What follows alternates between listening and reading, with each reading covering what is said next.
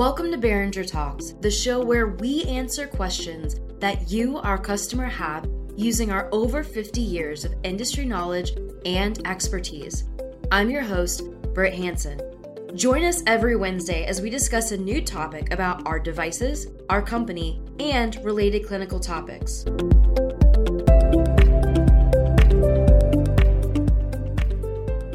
Today's topic is the Plastic Suction Regulator Jobs Program. We already have someone that repairs suction regulators. Whenever we go into a biomed shop and see bins of broken plastic suction regulators, we not only see wasted capital, but also wasted future human capital. Some biomed supervisors we have met view this as a jobs program for their staff. There is a Milton Friedman quote that sheds some light on this thought process.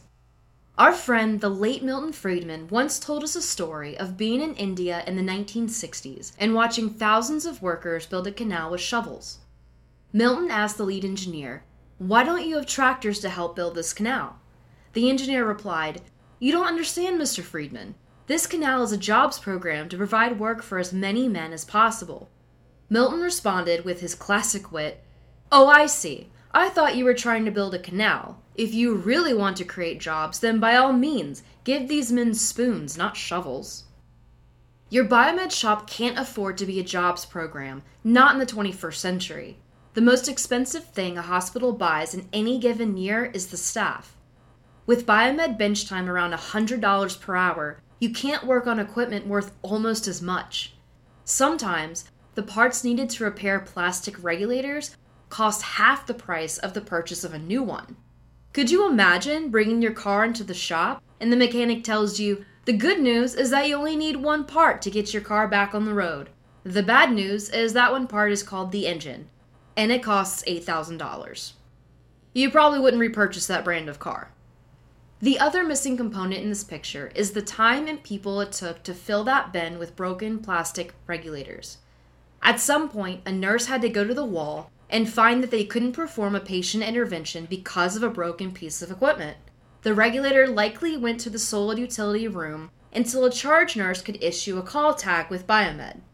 Someone from Biomed had to come pick it up, take it down to the shop, and log it into your system, followed by the decision to repair on site or send it out for repair.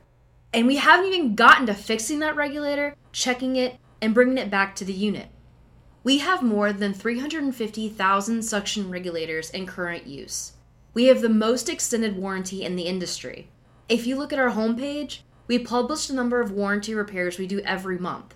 If your hospital is repairing that many in a month, maybe we can show you a better use for your technician's time. If you have any questions about anything you've heard on our episode today, please visit us at boehringerlabs.com. Follow us on LinkedIn, Facebook, Twitter, and Instagram at Boehringer Labs. That's B O E H R I N G E R Labs. Like what you hear? Subscribe to our podcast on Apple Podcasts, Spotify, or wherever you get your podcasts.